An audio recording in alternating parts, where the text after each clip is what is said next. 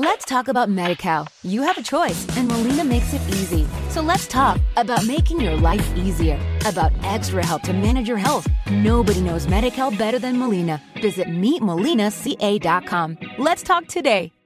With Lucky Land slots, you can get lucky just about anywhere. Dearly beloved, we are gathered here today to. Has anyone seen the bride and groom?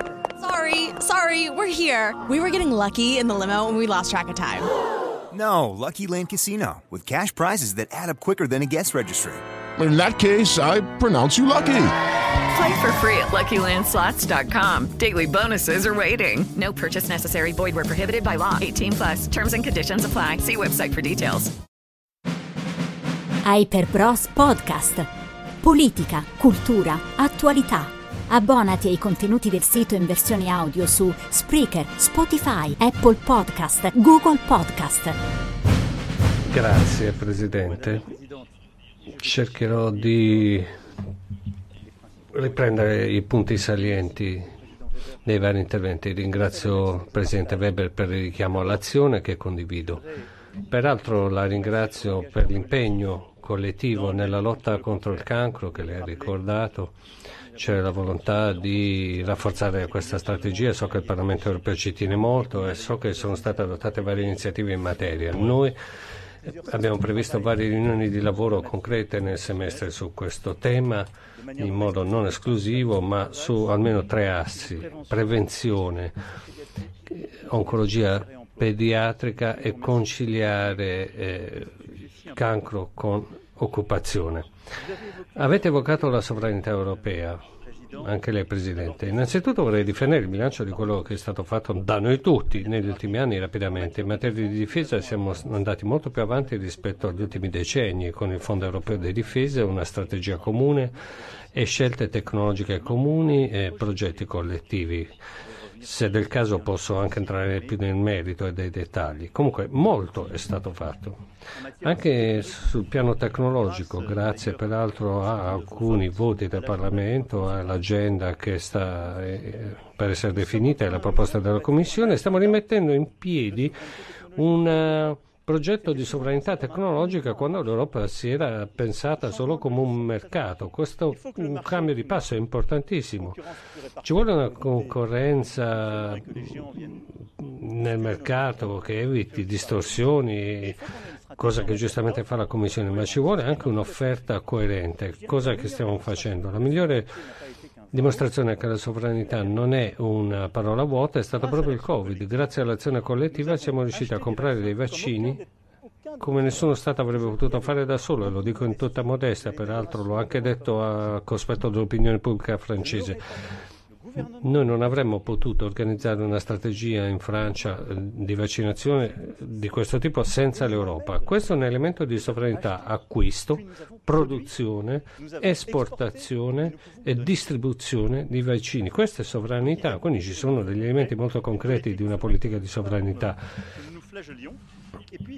E poi ultimo punto, sul piano economico e finanziario abbiamo avuto una politica sovrana, la Banca Centrale Europea ha deciso rapidissimamente una politica finanziaria molto volontarista e poi a partire da luglio con un lavoro che è andato avanti poi eh, per l'estate e l'autunno, un piano di ripresa che è un elemento centrale di sovranità con dei meccanismi per resistere alla crisi e rilanciarla. Quindi abbiamo fatto tanto secondo me, comunque è giusto continuare e andare più lontano. Lei parlava di Russia.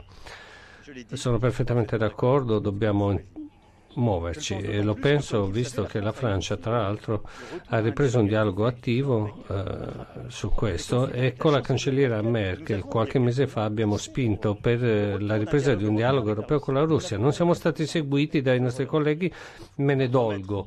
Riproporremo questa idea però perché è molto difficile avere una sovranità nei riguardi della Russia senza parlare con la Russia.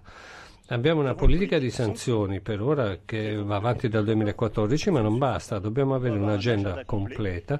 Io ho cercato di delinearla con questa iniziativa che ho proposto, che è quella di creare per l'appunto un nuovo ordine di sicurezza e stabilità. Inoltre, e lo dico convintamente, dobbiamo gettare le basi per la sovranità e l'indipendenza accresciuta nei riguardi della Russia. Se guardo le importazioni di petrolio e gas, non siamo indipendenti nei riguardi della Russia e non possiamo diventarlo dall'oggi al domani. Non dobbiamo recidere tutti i contatti con la Russia, anzi, dobbiamo rinsaldarli. Però se vogliamo pesare non possiamo essere in posizione perenne di vulnerabilità. Anche questo è un discorso che dobbiamo farci ed è chiarissimo anche in chiave climatica tutto ciò. Su questo tornerò. Comunque la soluzione per me nelle prossime settimane è di, di fare una proposta europea concreta su questo. Stato di diritto e valori, condivido pienamente quello che è stato detto, vorrei fare un rapidissimo distinguo però tra alcune materie. C'è il regime generale di condizionalità che molti hanno ricordato, anche la Presidente. Su questo il Parlamento europeo si è battuto giustamente eh, per tutelare il bilancio dell'Unione dalle violazioni dello Stato di diritto che danneggiano gli interessi finanziari dell'Unione. Sul regolamento atteniamo una sentenza della Corte di Giustizia che se lo conferma la Commissione poi interverrà, che ha già, Commissione che ha già diciamo, preannunciato una certa linea. C'è poi la procedura articolo 7 del trattato. Questa è una procedura che va avanti, ci sono delle audizioni che sono state prese, organizzate dal Consiglio. Noi ne abbiamo una a febbraio per la Polonia e a marzo per l'Ungheria. Io vorrei che su queste materie si vada avanti, io come voi, perché anch'io penso che si sia andati troppo lentamente, però io penso che l'interesse sia quello di convincere e far modificare, come peraltro la Commissione ha cercato di fare nelle ultime settimane con la Polonia, perché io non penso che la risposta al problema dello Stato di diritto sia un ripiego dell'Europa e accettare che alcuni paesi possano lasciare l'avventura comune solo per, semplicemente perché non rispettano le regole.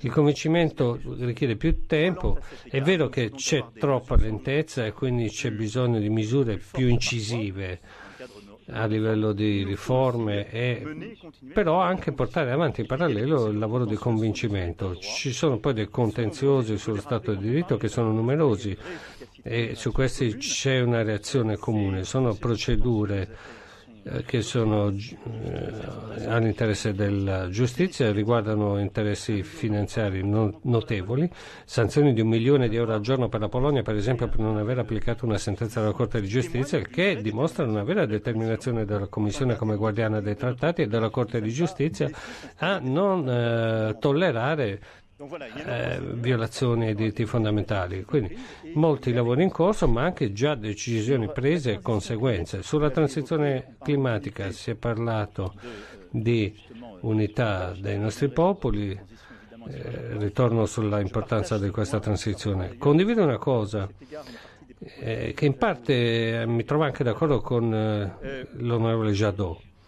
Ci sono varie misure di accompagnamento sul tappeto. Oggi proposte dalle varie istituzioni europee, le ricordo perché eh, questo è il contesto in cui lavoriamo. C'è il Fondo di giusta transizione, da una parte è creato nel 2021 per accompagnare la transizione delle regioni a forte intensità di, car- di carbonio con 17 miliardi e mezzo di euro fino al 2027 e poi nel Recovery Plan europeo c'è la componente resilienza che prevede il 37% per la lotta al cambiamento climatico con un forte accompagnamento e poi i vari paesi.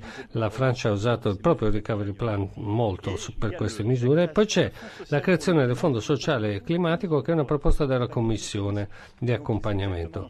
E quindi eh, le cose vanno avanti si sta lavorando, rispondo su questo a tutti. E sono d'accordo sull'importanza di rimanere uniti su questo.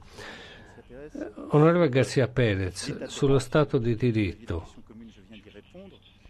vorrei giusto fare una precisazione perché è importante, sia qui che in Francia. Ci sono state delle scelte della Francia, ma la Francia, voglio ricordare alcuni punti di realtà, eh, per la bandiera europea, in ogni cerimonia, la bandiera francese e la bandiera europea sono sempre fianco a fianco, ogni volta che io parlo ai cittadini è così.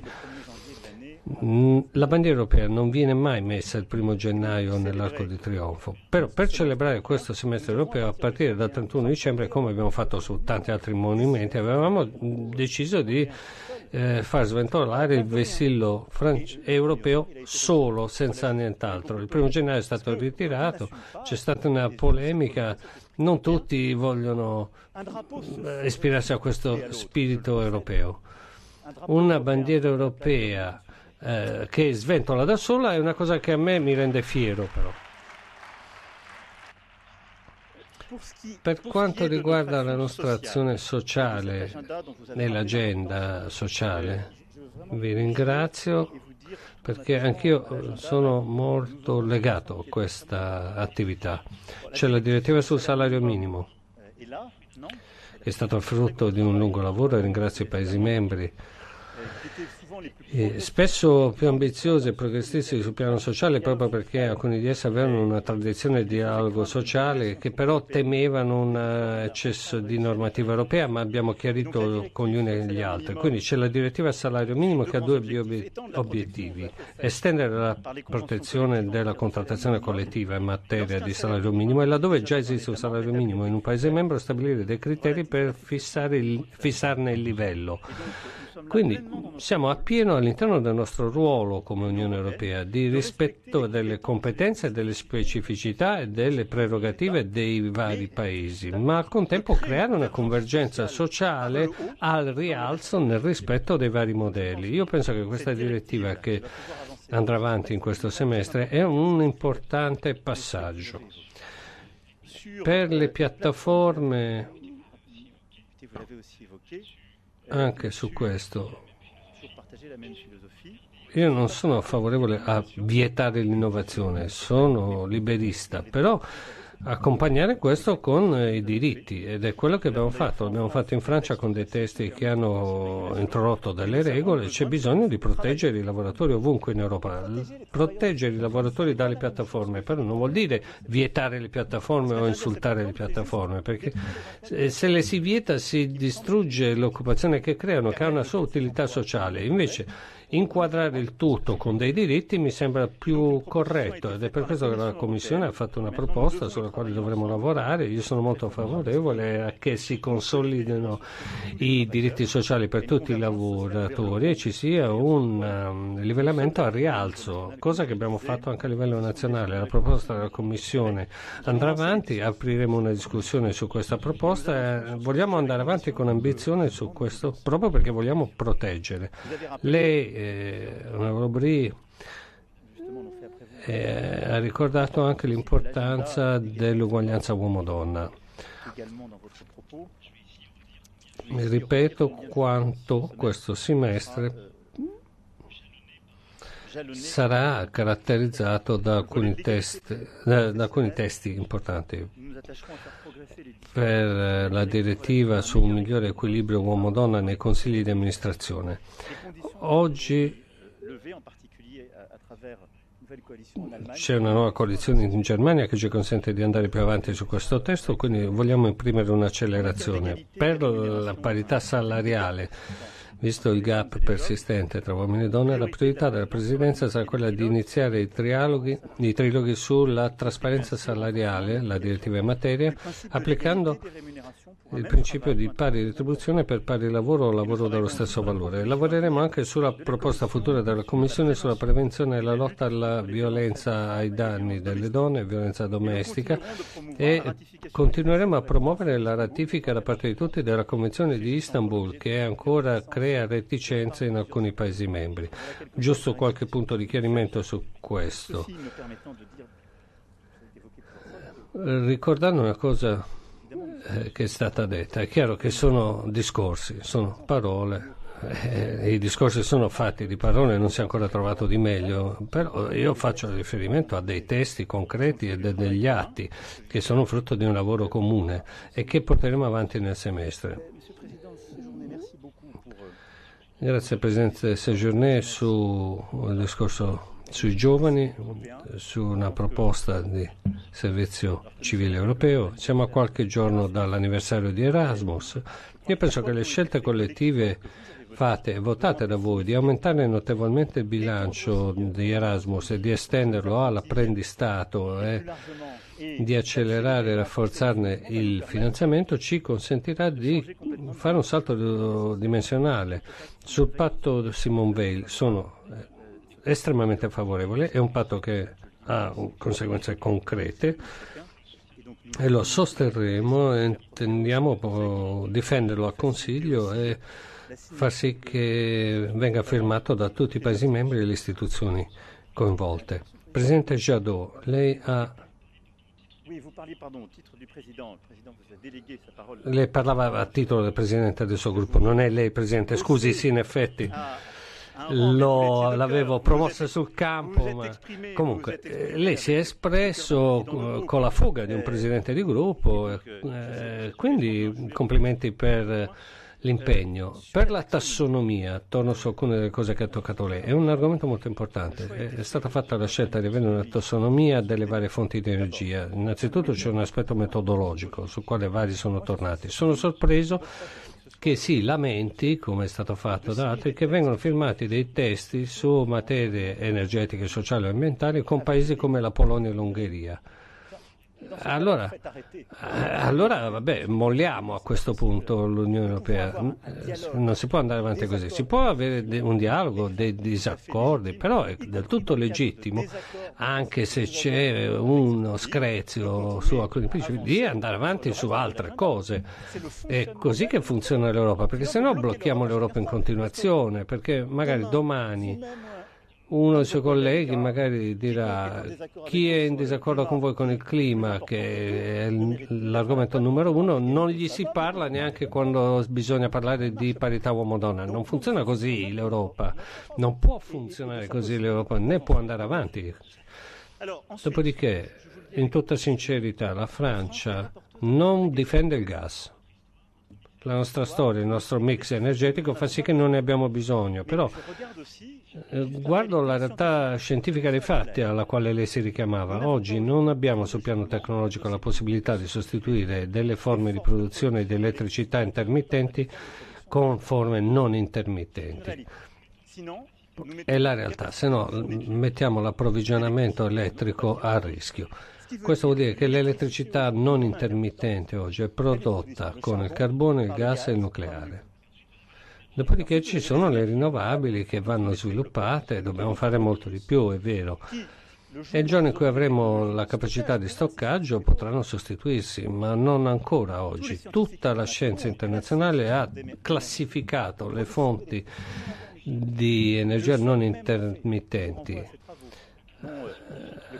anche il, Consiglio GIEC l'ha fatto, che è indipendente. La fonte più inquinante è il carbone, molti paesi ancora ne fanno ricorso. La seconda è il gas. Quindi per quei paesi che vogliono allontanarsi dal carbone è, è, è anche giusto che possano usare il gas. Non è il caso della Francia, ma questa è una realtà e dobbiamo quindi accompagnare con i paesi europei nel passaggio dal carbone al gas. Altri hanno il nucleare come la Francia e altri hanno bisogno del nucleare per la loro strategia nuova. Quindi riconoscere il nucleare come una fonte di energia a basse emissioni è un dato di fatto scientifico ed è per questo che io ritengo che il testo della Commissione sia un buon testo, perché poggia su realtà scientifica. A questo aggiungo che non contenti di permettere solo all'Europa di senza questo testo non potremmo farlo. E quindi c'è una coerenza sul piano della sovranità, perché si dà il caso che l'energia nucleare la produciamo in casa e il gas invece non è quasi più prodotto, in Europa è tutto importato, anche questa è una realtà. Ora, in un contesto nel quale vogliamo continuare a elettrificare i trasporti e produrre idrogeno, anche facendo degli sforzi di riduzione sui consumi tradizionali avremo bisogno sempre di più di elettricità che presuppone di avere forme non intermittenti a basse emissioni il più possibile ed è per questo che ritengo che difendere questa tassonomia e il nucleare sia una scelta coerente con la lotta al cambiamento climatico.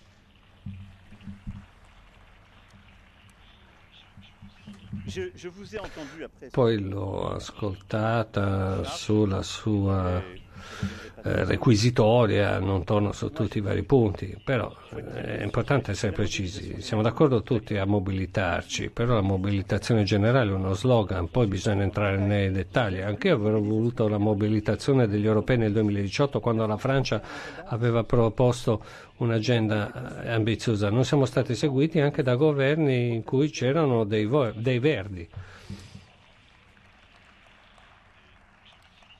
E sono lieto che eh, alla fine dell'anno scorso abbiamo tutto abbiamo tutti approvato la neutralità eh, delle missioni. Eravamo in tre solo all'inizio, a Sibiu poi 8 o 10 e alla fine siamo riusciti a convincere tutti. Ma la Francia c'era dall'inizio, era nei primi tre su questa strategia. Non può negarlo perché negarlo vorrebbe dire mentire. Ora, che si tratti di Green Deal, che si tratti di neutralità emissioni 2050 o di lottare contro i glifosati, noi ci siamo sempre stati, a volte soli, a volte con altri, altri Anzi, ci è stato rimproverato di essere troppo isolati, però poi siamo andati avanti in uno spirito, e, e lo dico anche all'onorevole Bricche, non è quello di scendere a compromessi a patti, ma è quello di trovare compromessi positivi come fate qui, perché in Europa non siamo da soli. Anche così siamo ambiziosi. Ricordo che siamo stati i primi, contrariamente a quello che lei diceva, a levarci contro gli accordi commerciali. La Francia è il paese che è più recalcitrante alla firma di nuovi accordi. In particolare abbiamo denunciato l'accordo con il Mercosur proprio perché non c'era un rispetto degli accordi di Parigi da parte del Brasile. Continueremo a dirlo e a farlo con, in due modi. In primo modo ritenere che l'Europa non deve firmare dei testi con chi non rispetta gli accordi di Parigi, l'abbiamo detto sempre chiaro, e la seconda chiedere delle clausole di salvaguardia ogni volta.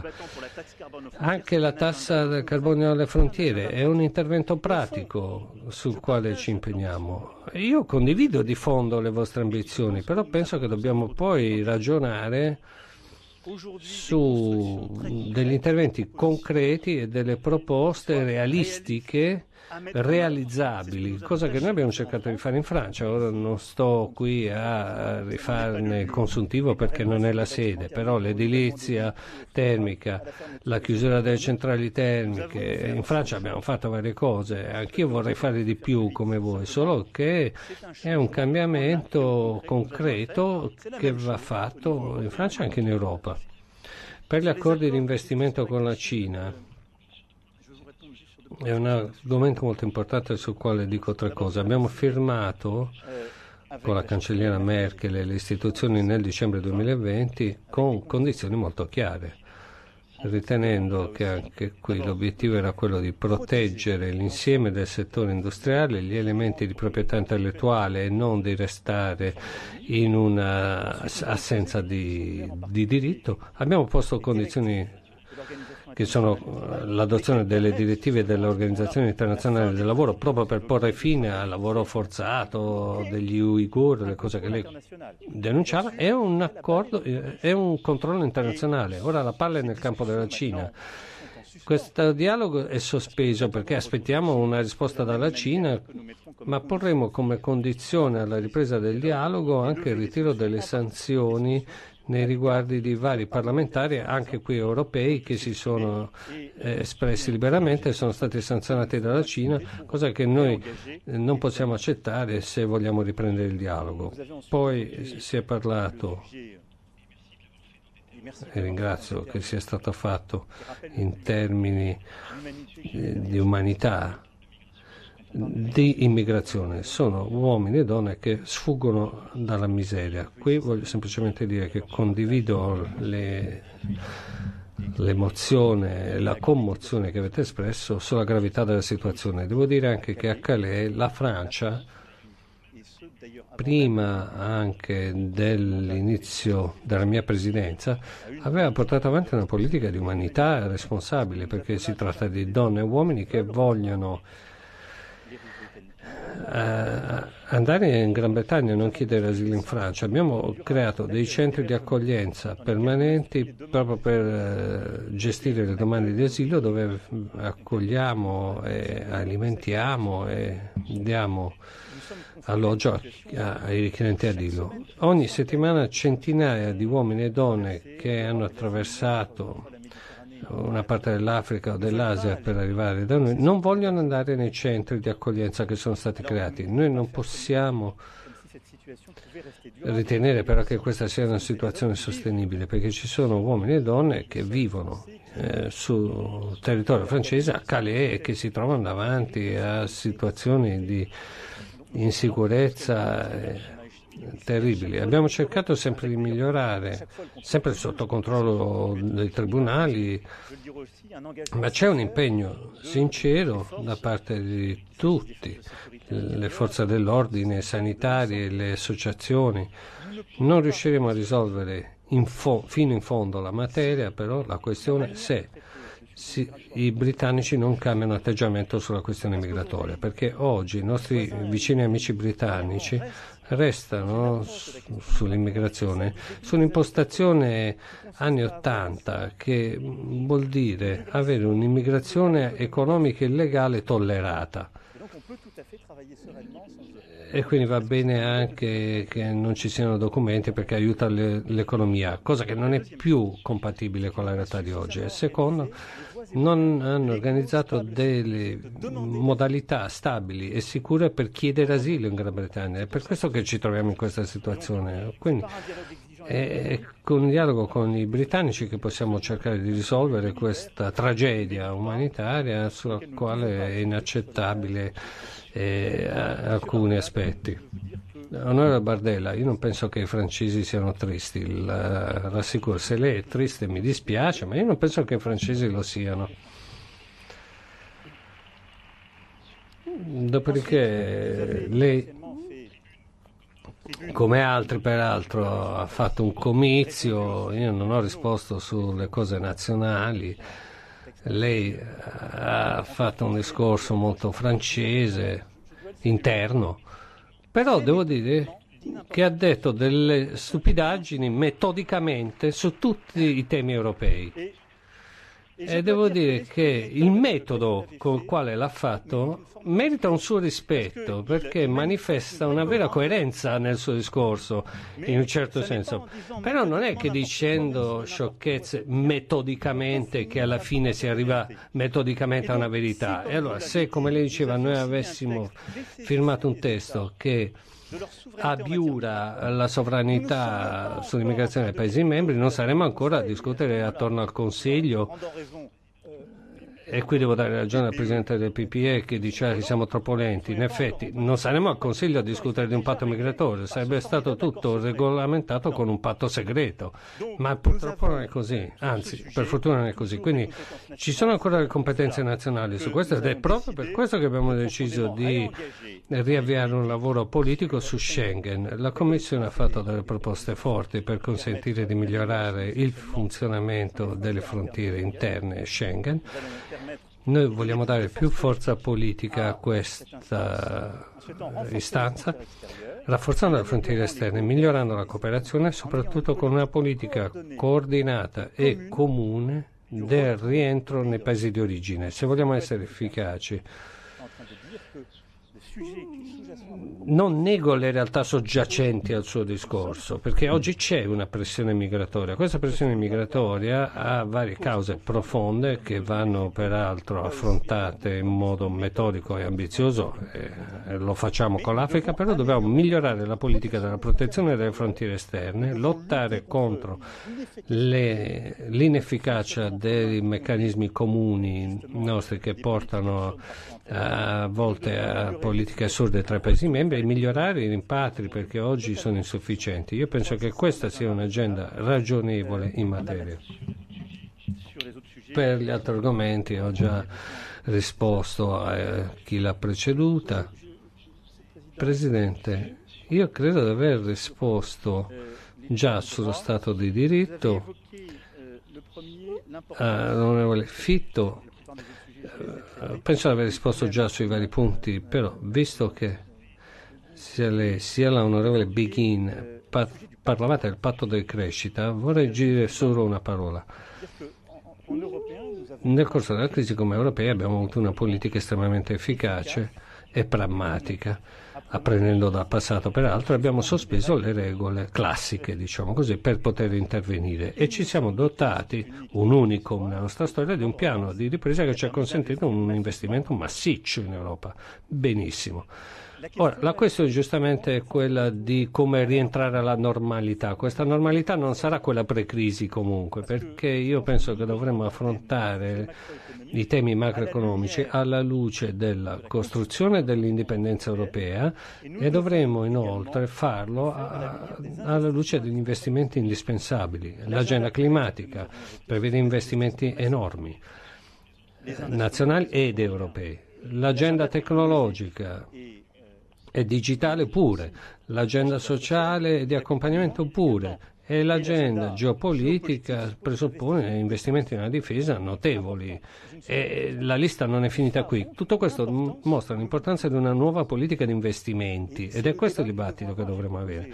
Io ho proposto a titolo informale di avere una prima discussione strategica a marzo tra capi di Stato e di governo su tutti questi temi, però dobbiamo eh, mantenere degli elementi di convergenza e di responsabilità di bilancio, in particolare per coloro che hanno l'euro, e in parallelo assumere tutti un'ambizione di investimenti senza dei quali rimarremmo indietro rispetto all'America e alla Cina che invece stanno investendo su molti di questi versanti. Se vogliamo una vera strategia spaziale, di semiconduttori, di intelligenza artificiale, di quantica e c'è dell'altro, dobbiamo dotarci di questi investimenti.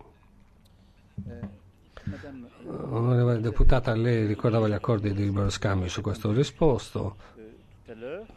Dopodiché lei ha detto una cosa giustissima, la cito, lei ha detto la presenza francese non deve essere una passerella elettorale.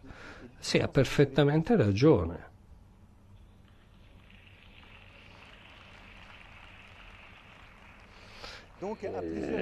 E quindi avrebbe fatto bene a non dirlo, proprio perché ha ragione. Comunque, l'ultima cosa che lei ha sollevato, che è molto più importante perché riguarda le vite umane, è quella dei vaccini. Sulla questione dei vaccini difendo la nostra Europa, noi tutti e la Commissione, perché innanzitutto siamo l'unico spazio al mondo che ha acquistato e rapidamente prodotto più di 2 miliardi di dosi a tutt'oggi e che non ha mai posto divieto alle esportazioni. Abbiamo prodotto 2 miliardi e mezzo di dosi, ne abbiamo esportate la metà. Nessun altro ha fatto altrettanto. Gli Stati Uniti per mesi e mesi al picco della crisi avevano vietato le esportazioni anche dei componenti, anche nei riguardi di paesi emergenti in via di sviluppo che non hanno potuto pro- autoprodurre perché non avevano i componenti di base. Quindi dobbiamo essere lucidi e dirci anche che l'Europa è stata forte e responsabile all'altezza dei valori, così come quando ne denunciamo le pecche. Abbiamo esportato sempre, sin dall'inizio abbiamo avviato un'iniziativa di solidarietà dell'Europa e dell'Africa, l'iniziativa che ha portato a un dialogo e una politica di solidarietà. Ad aprile 2020 sono stato al bureau dell'Unione Africana dell'epoca, abbiamo convinto i G20 a andare avanti. Su questo la priorità a breve è stata quella di dare le dosi e qui abbiamo mantenuto gli impegni. Abbiamo già dato 120 milioni di dosi finora la Cina per esempio 16 milioni. Anche queste sono delle verità che vanno ricordate perché quando c'è una concorrenza geopolitica non dobbiamo sempre essere, avere questo complesso di minoranza. Poi ci siamo detti ci vuole un'agenda su questo di aiuto alla produzione dei vaccini in Africa. Ma lo dico anche qui con lucidità, la vaccinazione di oggi non si fa con la produzione che sta cominciando. Dobbiamo dirlo onestamente, creare produzione in Africa vuol dire produrre tra 24 mesi, non vaccinare oggi. Quindi la priorità del, delle priorità eh, per un vaccino che abbiamo da un anno a questa parte era quella di dare delle dosi, consegnarle subito e organizzare la vaccinazione. Dobbiamo continuare a migliorare primo migliorando eh, la collaborazione con l'UNICEF perché abbiamo visto sul campo che ci sono delle politiche che hanno fallito a causa di una disorganizzazione locale e su questo non si può mollare. E la seconda cosa è che non possiamo dimenticare il sostegno al sistema di sanità primaria. Quando dei paesi africani non possono finanziare la sanità di base è difficile poi fare campagne di vaccinazione. A volte anche noi con le scelte dei decenni passati di poco investimento abbiamo lasciato dei sistemi sanitari crollare. Ora non dobbiamo dimenticare queste cose. Ora. Eh, secondo ci vuole una a tappe forzate creare una capacità produttiva. Perché? Qualche cifra. L'Africa è il 20% del fabbisogno di vaccini al mondo e il 2% della produzione. Quindi ogni volta che ci sarà una pandemia, una nuova ondata, un nuovo virus che verrà,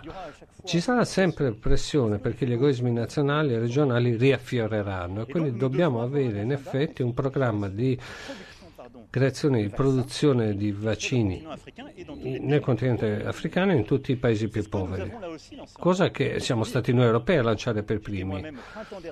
Eh, sono stato in Ruanda, in Africa del Sud, primavera scorsa proprio per questo. Abbiamo lanciato una prima attività e lì è nato un dibattito sulla proprietà intellettuale e per l'appunto il brevetto libero. Su questo vi dico le cose in piena trasparenza. La Francia era favorevole su questo, si è espressa a favore, ma è facile per la Francia essere a favore perché noi non abbiamo brevetti in Francia perché gli industriali francesi non hanno trovato il vaccino.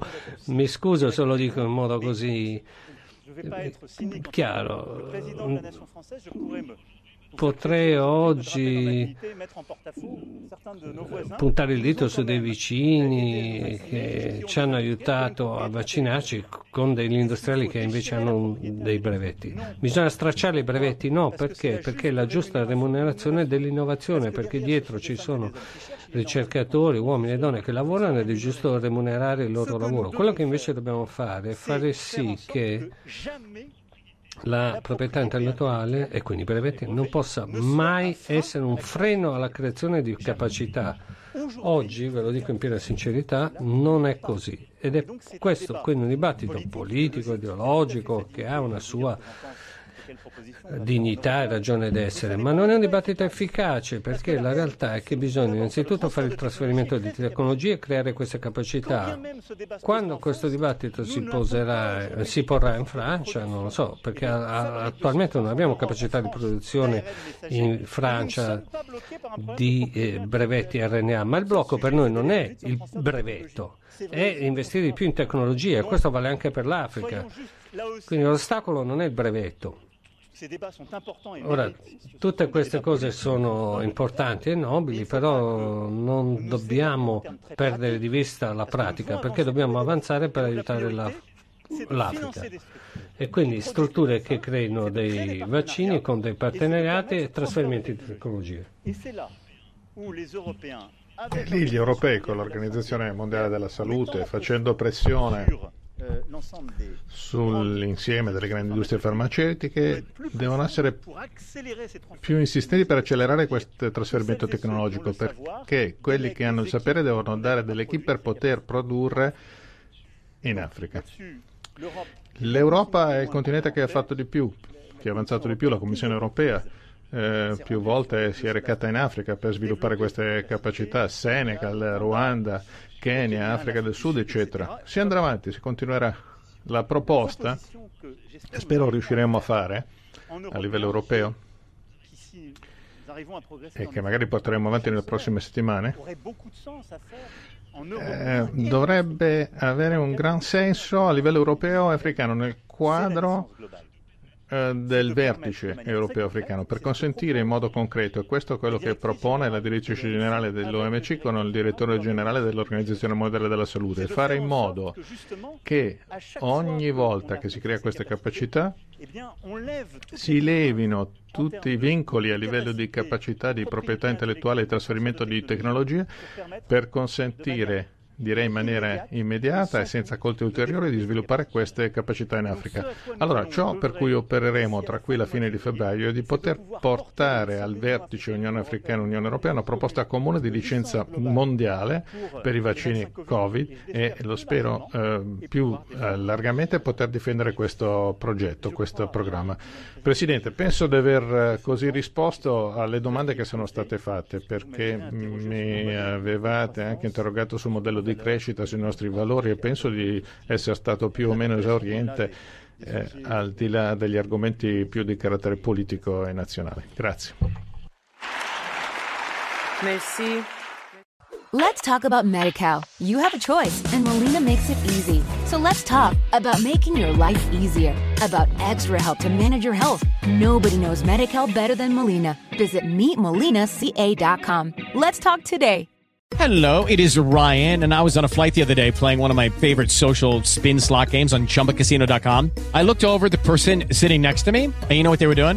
They were also playing Chumba Casino. Coincidence? I think not. Everybody's loving having fun with it. Chumba Casino is home to hundreds of casino style games that you can play for free anytime, anywhere, even at 30,000 feet. So sign up now at chumbacasino.com to claim your free welcome bonus. That's chumbacasino.com and live the Chumba life. No purchase necessary. VGW, void, prohibited by law. See terms and conditions 18 plus.